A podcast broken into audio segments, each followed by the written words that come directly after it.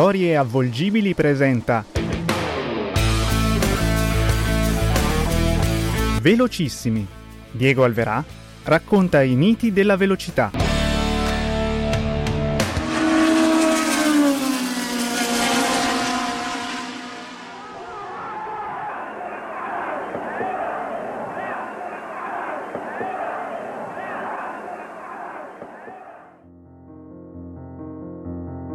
Disinvolto, disponibile e affabile, José Carlos Pace è stato uno dei più promettenti talenti della Formula 1 degli anni 70. Il pilota brasiliano ne ha incarnato con stile lo spirito più contagioso, quello che per un decennio segnò le piste e i paddock, i drammi e le imprese, le gioie e gli incerti, le vittorie e le sconfitte. Mojo era uomo della velocità, rapido, scomposto, determinato e irruente.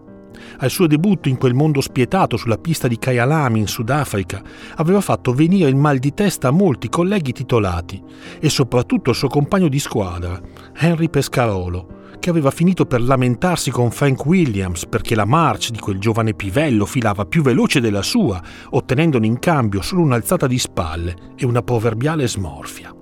Era il 4 marzo 1972. Da lì in avanti quella di pace sarebbe stata una bellissima cavalcata.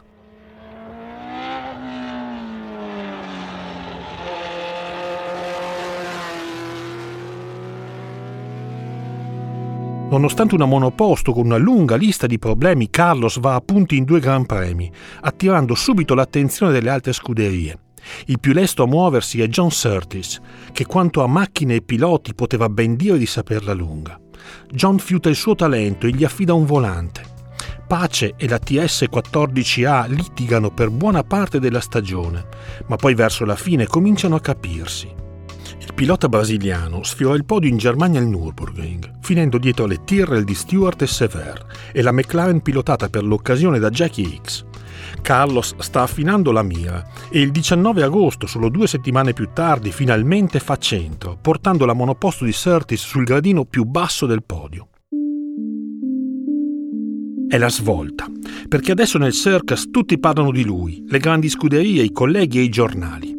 È il nome nuovo, la promessa, uno dei migliori figli di quella nuova esaltante stagione ma nei mesi successivi la sfortuna e i guai meccanici lo perseguitano.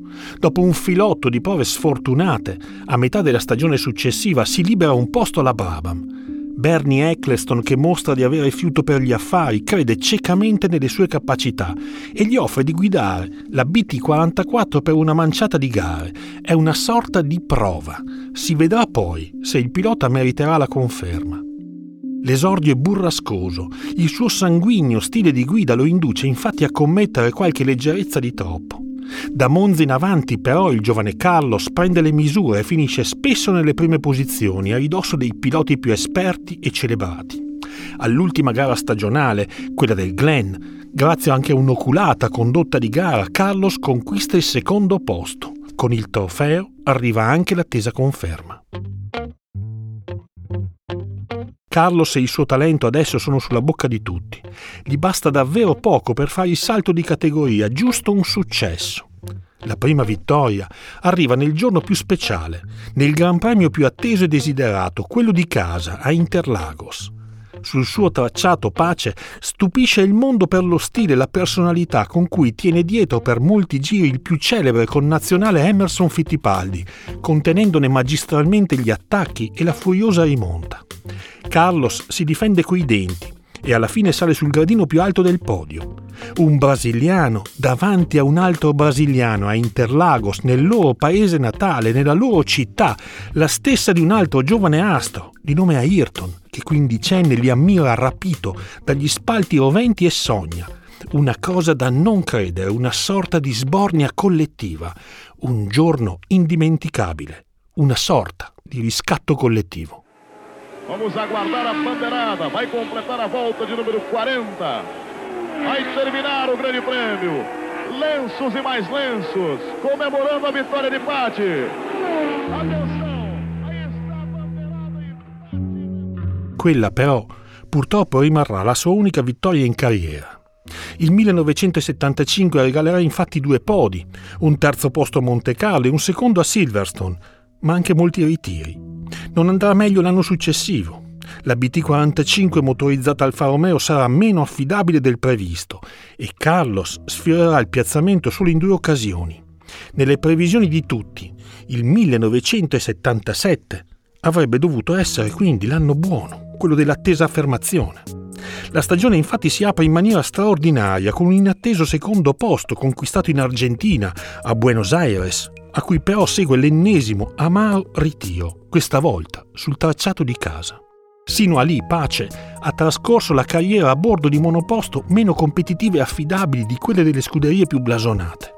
Ma in quel mondo la mano, la testa, il cuore e i piedi del pilota fanno ancora la differenza, colmando distacchi sul filo di preziosi centesimi di secondo. Così aveva fatto almeno sino a lì, ma ormai si era convinto che fosse arrivato il momento di trovare un volante più competitivo.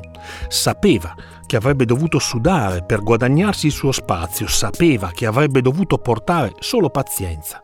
Era pronto ad affrontare il peggio, concentrato su battaglie, scontri e duelli. Non avrebbe mai però pensato che la sorte sarebbe andata a bussare alla sua porta ben prima che potesse giocarsi le sue carte migliori.